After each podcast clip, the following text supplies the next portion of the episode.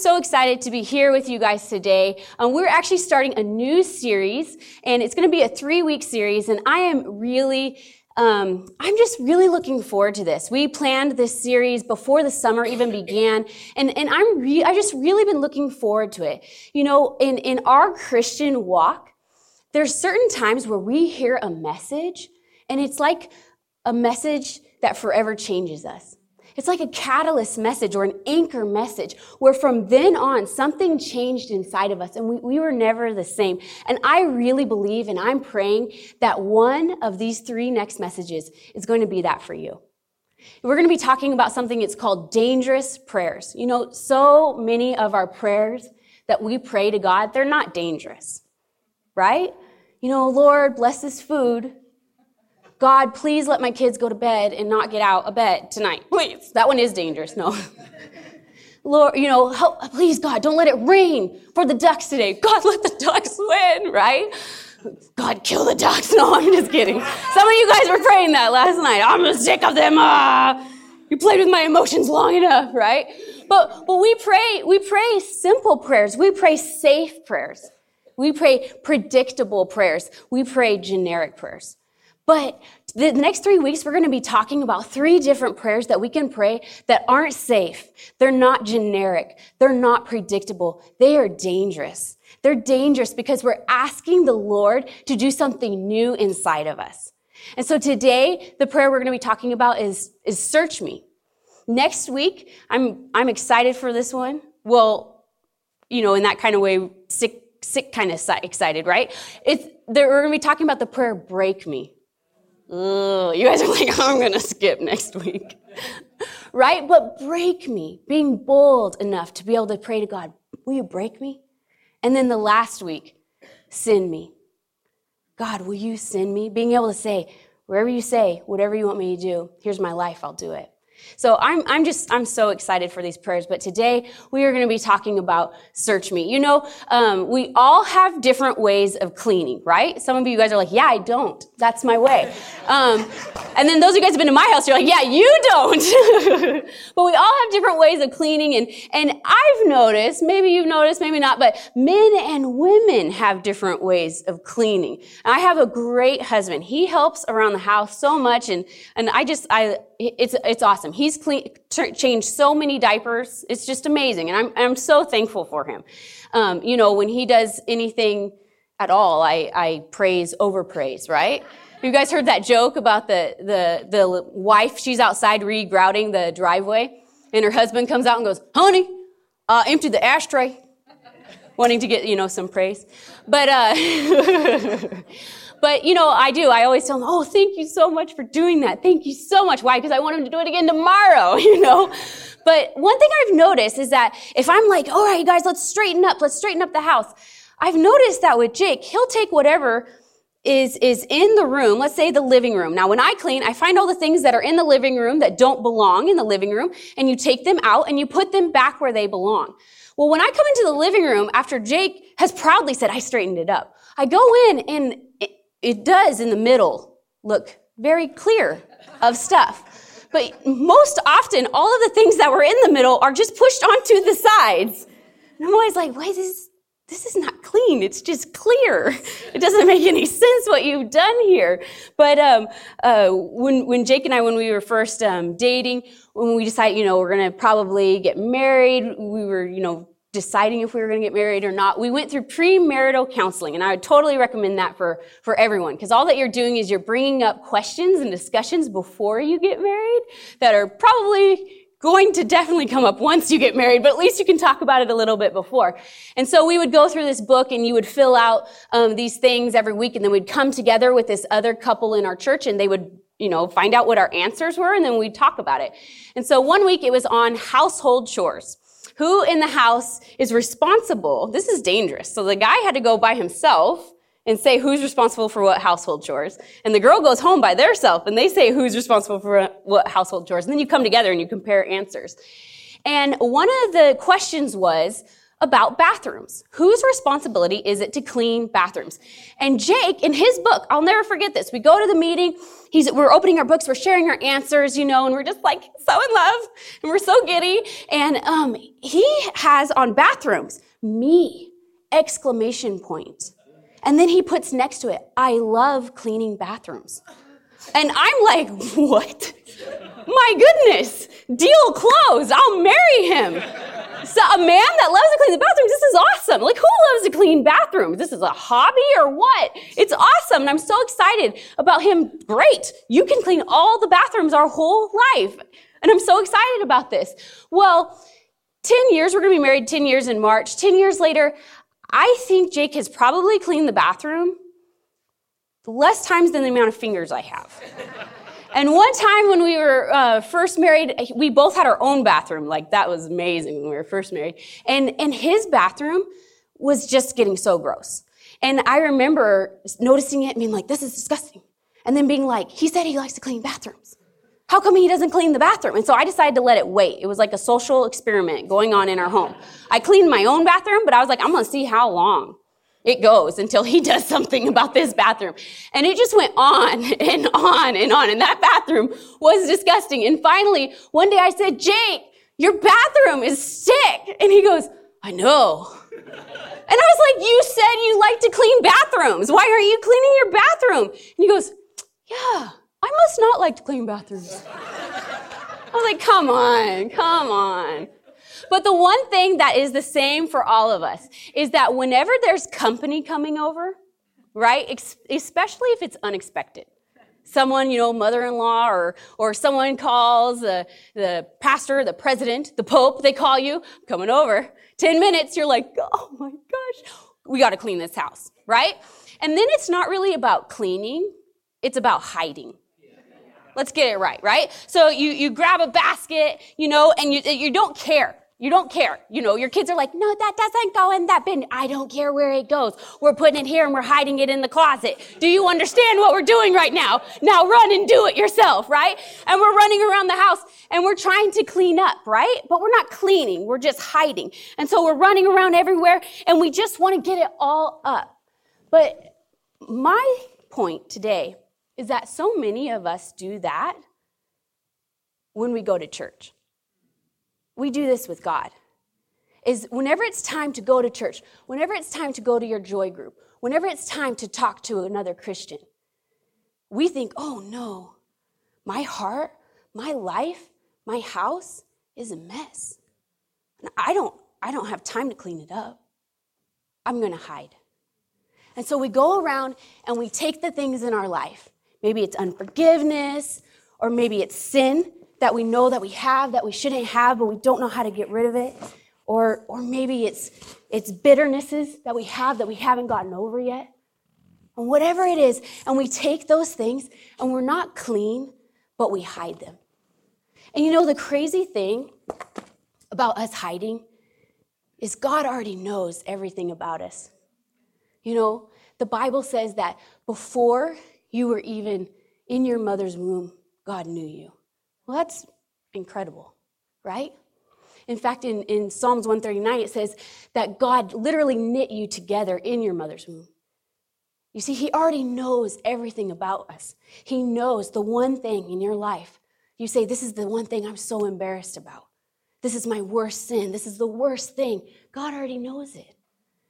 This is the, the, the one hurt that I have. That's the worst hurt. I can't even think about it. I don't go there. I put it in the closet. I lock it away. But God already knows it. And yet, so much of our life we're trying to hide from God. And so that's why this prayer is so dangerous, is instead of hiding, we're saying, God, I'm opening up the junk drawer.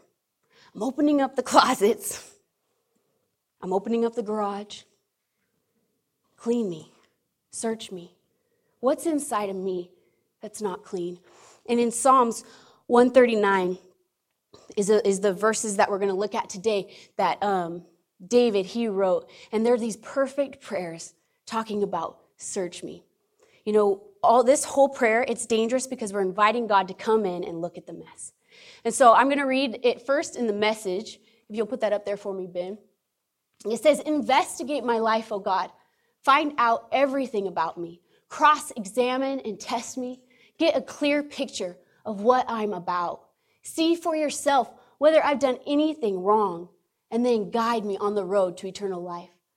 And then we're going to look at it in the in the N L T as well, the New Living Translation. I liked both, so I wanted to show you guys both of them. But it says, "Search me, O God, and know my heart. Test me and know my anxious thoughts. Point out anything in me that offends you, and lead me along the path of everlasting life." This is, I want us to do something, and, and we don't do this that often, but can we read this verse together? I just really, I want it to get into our hearts. I want it to get into our minds, and so it'll help if you guys read it too. So let's read it all together. One, two, three. Search me, O God, and know my heart. Test me and know my anxious thoughts. Point out anything in me that offends you, and lead me along the path of everlasting life. Psalms one thirty-nine. Yeah, there's a there's a, must be a teacher in the room. You always have to get the reference on there. um, you know, so there's four things I want to talk to you today in our last remaining time. Four things that David prayed in in this psalm, and the first one that he said is, "Search my heart." He says, "Search me and know my heart. Look at my heart. Search it." Now, why do we need God to search our heart? You know, my, my daughter, she's four years old. She's going to be five at the end of this week. And she is the Disney girl. Seriously. She loves all things princesses. She, um, you know, she'll ask Jake and I about our wedding, and she's just like enamored with weddings. And every time we go to a wedding, Evie's like, "You have to come home and tell me everything that happened." And I'm like, "Who are you? This is not me. This was not me at all. I didn't care about princesses or Disney growing up, but but my daughter, she loves it." And the one thing that I don't like about Disney that they say constantly is follow your heart. And so many of us, we live our life thinking, "I just need to follow my heart. This is the one thing I need to do in this situation. I need to follow my heart." But I'm going to tell you guys something that the Bible says. It says it in Jeremiah. You want to put that up for me, Ben? Jeremiah seventeen nine, "The human heart is the most deceitful of all things and desperately wicked. Who really knows how bad it is?" You see, so, so much of our world tells us, you just got to follow your heart. But did you know the Bible tells us there's nothing worse than your heart? Don't follow your heart. It'd be better to follow your kidney, right? Because it's saying this is the most deceitfully wicked. Who even knows how bad it is? You know, I think this is so funny. I love this verse because it's not only that it's deceitful. It's bad enough that your heart is deceitful, right? But it's also wicked. Oh, thanks. You know, you're not only, you're not only um, a liar, but you're evil too, you know, but, but uh, we lie. We lie, right? How many of you guys ha- have ever lied? If there's someone sitting next to you and they didn't raise their hand, look at them and say, "You are the biggest liar. You lied in church," right? We lie. You kids, they're tiny, tiny, tiny. They barely talk and they lie. And you're like, "You lied to me?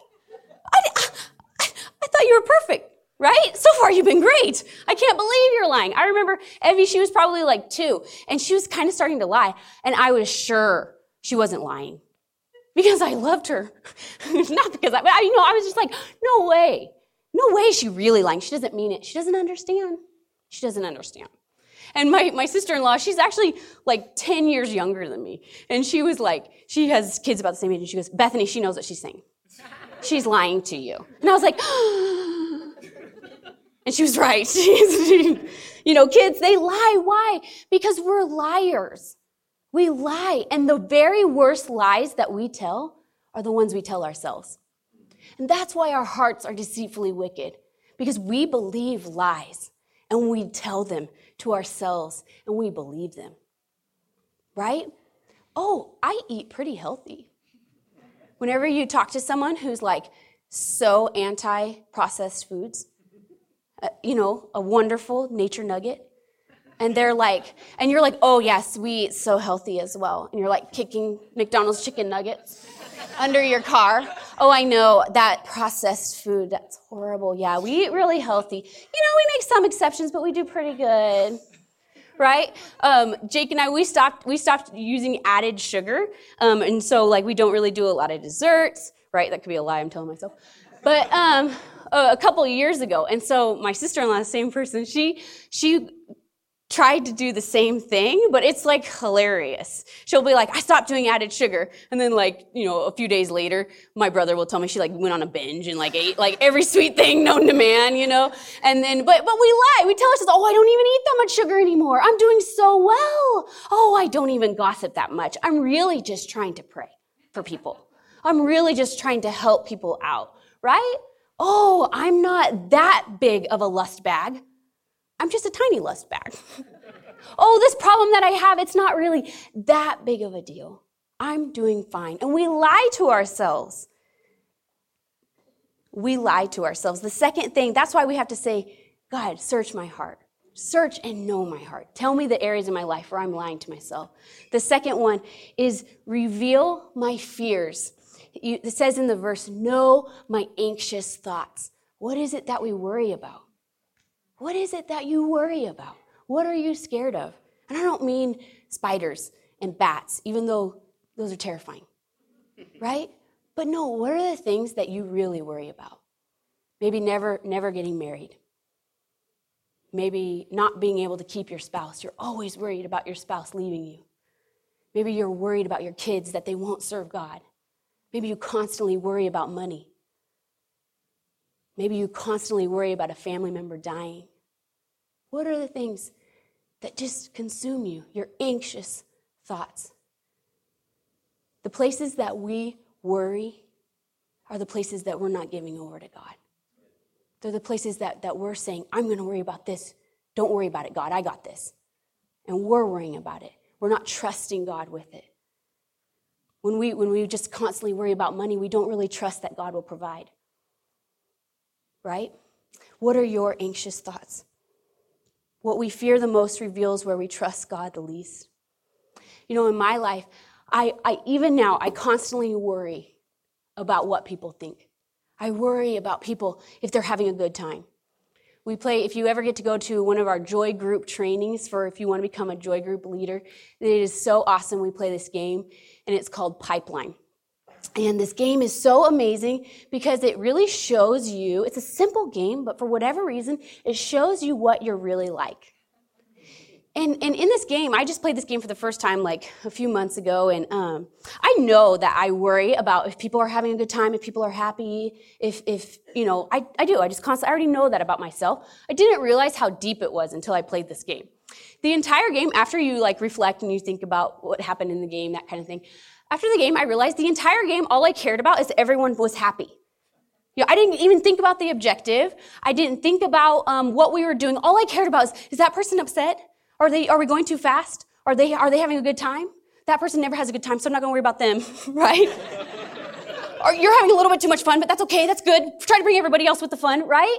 I worry. I worry about people if they're having a good time. And why? When I bring this back, when I think about this, okay, why? Why am I worried? Why do I care? It's, you bring it back a little bit, you realize, oh, I'm scared that they won't like me, right? And then you step a little bit further back. Oh, I'm scared that they don't like me. So why, God? Why is that an anxious thought inside of me? And you pull it a little bit back, back and you see, oh, I have a fear of rejection. I don't want to be rejected by people. And that's what we're saying when you're saying, God, know my anxious thoughts. Why? Because if I fear being rejected, man, there's nothing that's going to reject you more than living for Jesus. I can't so fear being rejected that I don't do what's right. So that's an anxious thought that I have to give to the Lord and say, God, you know I have that anxious thought, right? What's inside of you, those anxious thoughts, those worries, those fears? Search me, God. The next one. Number three, uncover my sins. Uh-oh, now we're getting a little bit too intrusive, right? Uncover my sins. See if there is any offensive way inside of me. I love this. You know, the Israelites, when when when they were in the Old Testament, it's so confusing. There's all these rules, Leviticus and Deuteronomy. There's just rules after rules after rules of the Israelites. You have to do this, and you have to do that, and you have to do this, and it just seems complicated. But why? Why did God have so many rules? It's because he literally dwelt in a tent in the middle of their camp. And God is holy. God is pure. There is no sin in God. And he couldn't even come into the tent. He couldn't even be with them, around them, if there was sin. And, and so what we're saying when we say, God, is there anything offensive in me? We're saying, God, I want to be close to you. So I want to get rid of the offensive things inside of me. And maybe there's ones I don't even see. So will you search my heart and show me, are there offensive things inside of me? Some of you, you know your offensive things right away. Immediately, I know, I know what my offensive things are. And that's okay. You just give them to the Lord. But some of us, it's harder. Some of you go, uh, I don't know, I have to ask God, what are the offensive things inside of me? Sometimes it's hard to see. You know, w- w- growing up, I was, you guys are going to say was, ha ha ha, but I was extremely sarcastic. From a child on. I don't know how this came in, I don't know what. I probably, I probably got a lot of laughs when I was sarcastic, and so I kept being sarcastic. And I remember I was a really young teenager. I'd just gotten into youth group, and the youth pastor, he asked me and my older sister to do a little skit to help with the, the sermon that night. And so we were, you know, he's telling us about this skit, and he said, okay, in this part, Bethany, you need to be sarcastic, completely sarcastic. And I'm like, I'd never heard that word before, which is funny, right? But I'm like probably eleven, I don't know. And I'm like, okay, what's that? And him and my sister, no joking, were like, and I remember them laughing, and I'm like, what's so funny? I don't know a word. Great. You guys know all the words. You're so smart. And they're like, that's sarcastic, Bethany. You are sarcastic. Everything you say is sarcastic. And I'm like, oh, well, that's just being funny. I didn't know I had a word to being awesome, right? I didn't know there was an explanation, but I was so sarcastic. And you know, different people in my life, like friends, um, different leaders, sometimes they'd be like, that's kind of sarcastic, right? And I'd be like, yeah, it is. It's funny too, you know? When, when someone, maybe they would get hurt, their feelings would get hurt. And Bethany, you hurt my feelings. Yeah, you can't take a joke. Sorry that your humor is not very good. Right? Everything I said was sarcastic, and I didn't see it as a problem in any way, even though people were trying to hint and trying to tell me. But to me, I didn't see it. And then one time, I was probably about eighteen years old, and I was at this ladies' thing, and um, there was a, a pastor's wife who was from California, and she was ministering at it, and she said to me, she started to actually prophesy over me, basically tell me a word of God, that God was telling her to tell me in that moment. And so she tells me these awesome things, you know, like, God's going to use you, and all this stuff, and yeah, yeah, yeah, right?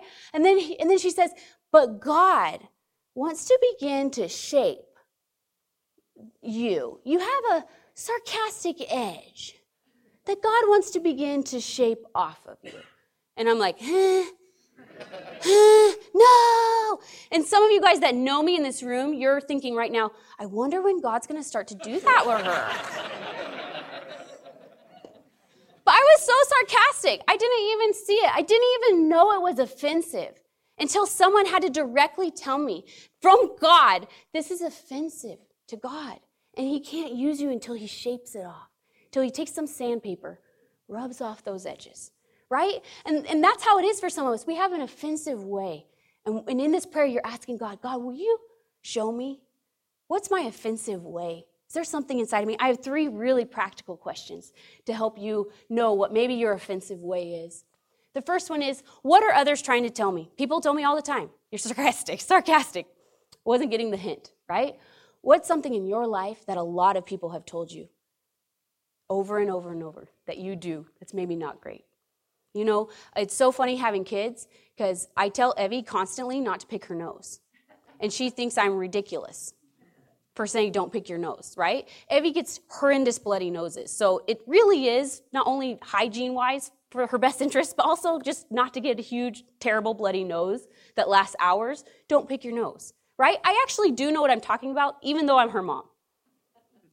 And some of us in this room, some of our moms have been telling us a lot of things. And we think, I don't need to listen to that because it's my mom. But maybe it is an offensive way that's inside of us. The second one, what have I rationalized for some time? You know, oh, it's not that bad. This isn't out of control. This is only a little bit. It's no big deal. I'm not hurting anyone. What have I rationalized for a long time? What am I most defensive about? When anyone brings it up, your hackle goes up. I'm defensive. It's probably something that's offensive that God wants to work out of your life. Search my heart, reveal my fears, uncover my sins. And then the last one that David says is he says, lead me. Lead me in the way of everlasting. You know, when we're when we're willing, when you're willing to pray this dangerous prayer, God will show you things. And you know, he shows us like this mess, you know, our big laundry basket of mess. But he doesn't leave you there. He doesn't leave you saying you have to clean this up all by yourself. That's not the point of this prayer. It's not for you to work harder. It's for you to say, God, here's my heart. Search it.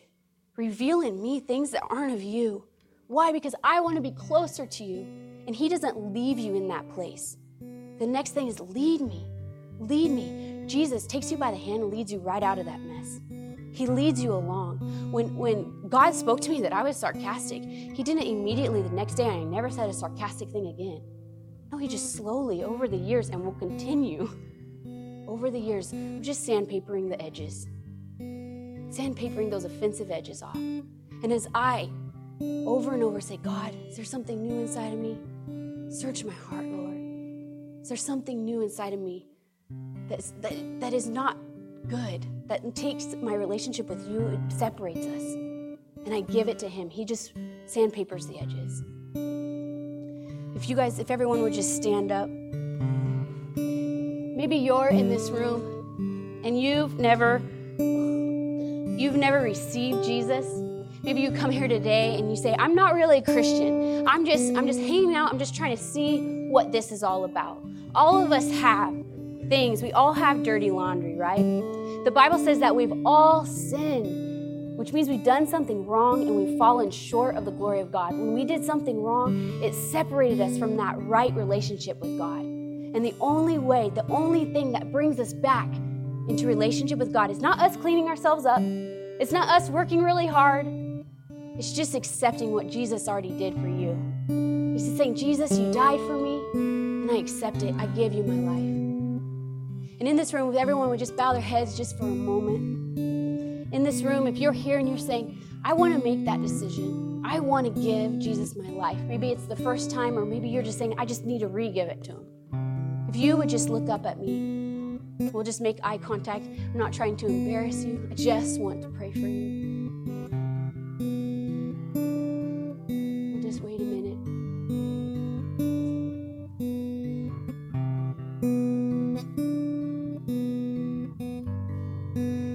Says it's it's not hard, it's not magic to have Jesus as your Savior. In Romans it says if you confess with your mouth that Jesus is Lord and believe in your heart that he rose from the dead, you will be saved. That's it.